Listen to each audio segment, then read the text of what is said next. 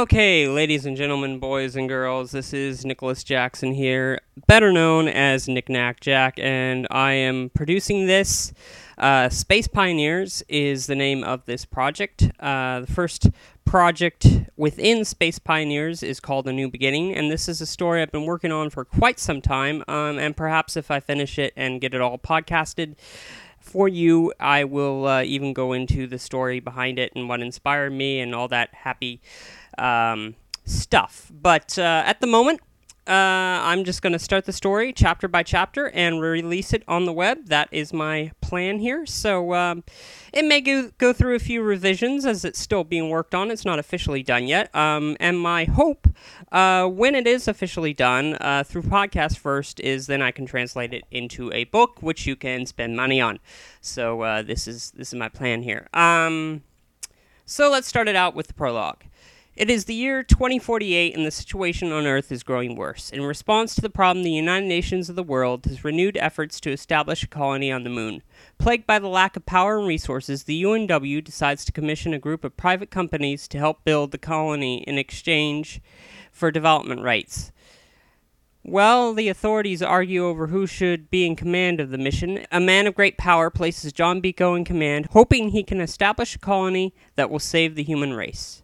Part one, Chapter one, The Golden Opportunity.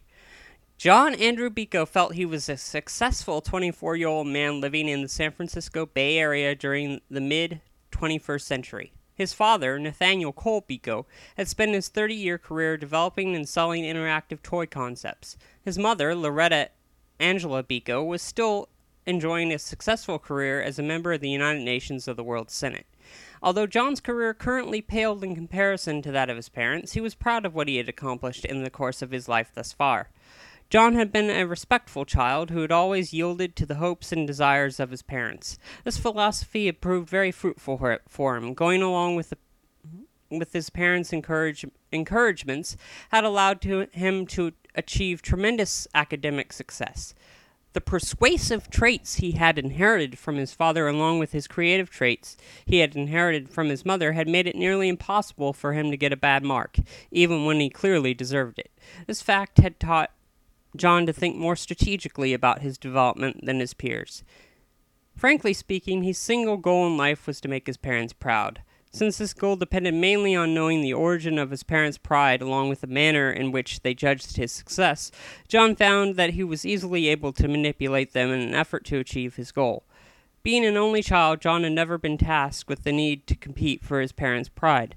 So in a way, he had always known that he would accomplish his goal irrespective of his actions. Yet the importance of showmanship was not to be denied. In fact, John had found that the way he achieved success in life didn't matter so much as the fact that he did achieve success.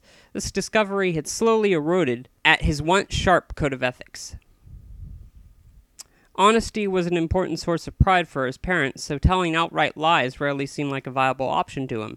However, John had become quite adept at reframing actions that wouldn't yield parental pride into those that would. The fact that there was an up and downside to every event had kept John from feeling the stench of failure countless times in his life. This worked out well considering his father's obsessive use of the Gene Kranz quote, "Failure is not an option."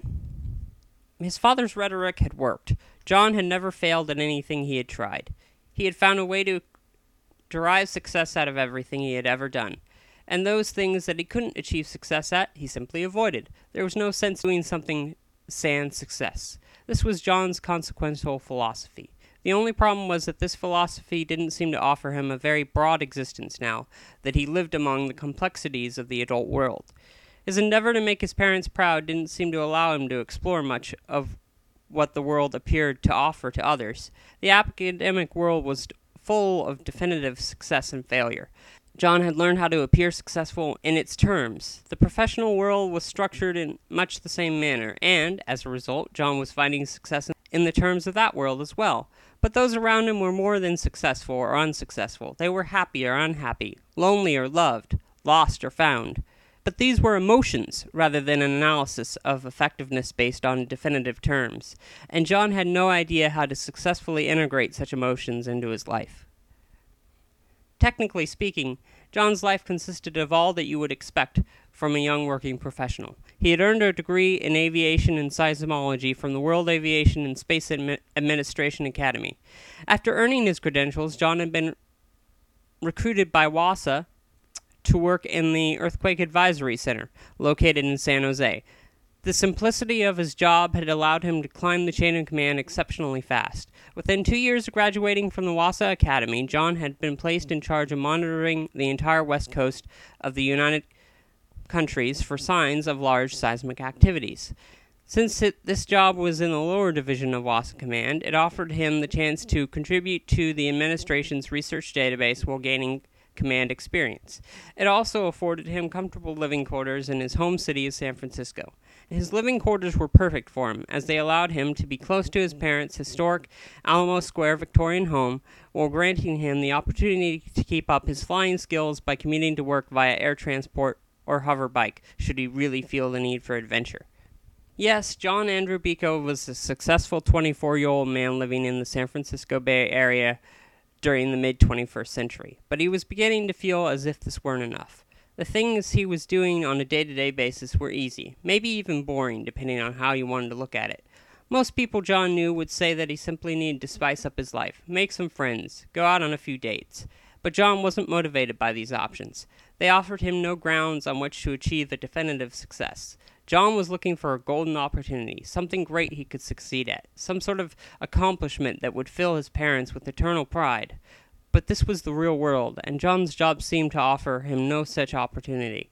Today was just another boring Tuesday morning in the Earthquake Advisory Center. John's daydream was shattered by the crisp official voice of a subordinate officer endeavoring to make a report. "Commander Bekoe, I just received word that you are to c- contact General Beauregard on Channel nineteen eighty-four. John looked up at the officer in bewilderment. He was a young, studious officer who went by the name Miles O'Malley. His uniform was spotless, and he kept his thin tuft of light blonde hair neatly trimmed, a habit that wouldn't be required much longer based on the progression of his receding hairline. Although he was rarely derelict in in the performance of his duties, he must have been having an off day. Surely General Beauregard wouldn't request that John contact him on Channel nineteen eighty-four. That channel was reserved for high-class security clearance communications only. The general should have no reason to contact John on such a frequency. "I beg your pardon, Sergeant O'Malley, but did you say that General that the general wanted me to contact him on Channel nineteen eighty-four? John asked, asked skeptically. "He did indeed, sir," O'Malley replied. "Did he say what it was about?" John inquired. "Of course not, sir. To do so would be a violation of Pro- WASA protocol," O'Malley responded in a helpful but baffled tone, as if he were wondering what John had consumed instead of coffee that morning to make him forget an such an elementary rule of protocol. "Very well, then. I will make the call from my private office," John said hesitantly. "As you wish, sir," Sergeant O'Malley responded obediently. As John got up to make his way through the busy central office of the Earthquake Advisory Center, he couldn't stop his mind from running wild. What could the general possibly want from him on such a secure channel? He had no idea, but he was eager to, to find out. John had always been intimidated by General Beauregard. The general was in his mid-sixties, about the same age as John's father, with gray hair, a large stature,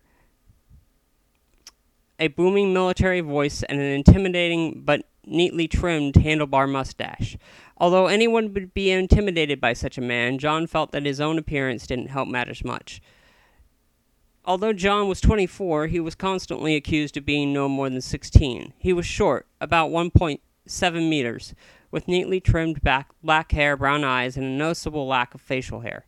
Although John knew his own age and experience well, he could not take himself seriously when he saw his reflection in the mirror. Apparently, his subordinate officers felt the same way as they walked the halls of the Earthquake Advisory Center and surveyed their commanding officers' immature looks.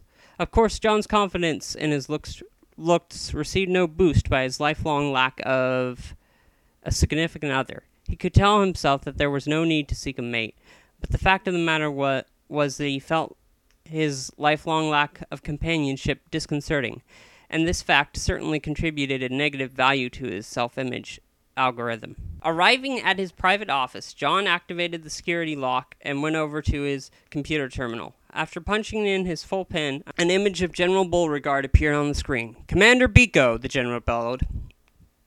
"Please verify that you have accepted this transmission on channel nineteen eighty-four. "I have indeed," John responded. "What is the reason for all this secrecy? There is no way this can be related to the operations of the Earthquake Advisory Center." "I commend your astute observation, Commander Bekoe. I do indeed make this transmission to you on a different wa- on different WASA business," the general said solemnly. "What on earth could this be about? Could he be getting a reassignment? No, he didn't have enough experience to work elsewhere in WASA. More likely this was some sort of disciplinary action. But John had never failed at anything relative to work. Whatever this was, the general's approach to it certainly didn't seem logical. "What WASA business does this pertain to?" John asked. The general paused before answering John's question. Although John couldn't read the general's mind and had no desire to entertain such a notion, it seemed as if he was pausing for dramatic emphasis. Whatever was on the general's mind had to be big. "Commander Bekoe, next month I would like you to lead a colony mission to the moon," the general said in a hushed tone. What the fuck? Did he hear the general right? First off, WASA hadn't sent a colony team to the moon since the de- since the disaster in thirty-eight. Why would WASA launch another team ten years later? They hadn't discovered the reason for the first disaster. Was it safe? Second, who was John to command this mission? He specialized in aviation and seismology, and they had and had very little command experience. Moreover, what kind of drugs had the general ingested to make him think that John was the proper man for the job? This made no sense whatsoever. On the other hand, a mission like this was just the sort of opportunity John had been looking for. If he had a clear... If he, a clear underdog, could succeed at such a mission, he would certainly earn the eternal pride of his parents. Hell, he would be in the history books. How could he possibly turn down such a perfect golden opportunity? Risks and illogicalities be damned. John couldn't possibly turn down the general's offer. "I'll happily accept this mission," John blurted before he could stop himself. "Good," the general replied sharply. "Attached, you will find the mission briefing. Please review it and begin your preparations." "Yes, sir," John replied, ending the transmission. It wasn't until that moment that the laundry list of second guesses and doubts began to flood John's mind. And that is it for the first draft of Chapter one. Hopefully you enjoyed it, and uh, we'll see how you guys react. If you want to send me email, the address is nicknackjack at gmail dot com. And, of course, you can donate and support my endeavors by clicking that nice little donate button. Uh, A New Beginning, Space Pioneers, is brought to you by the Nicknack Network.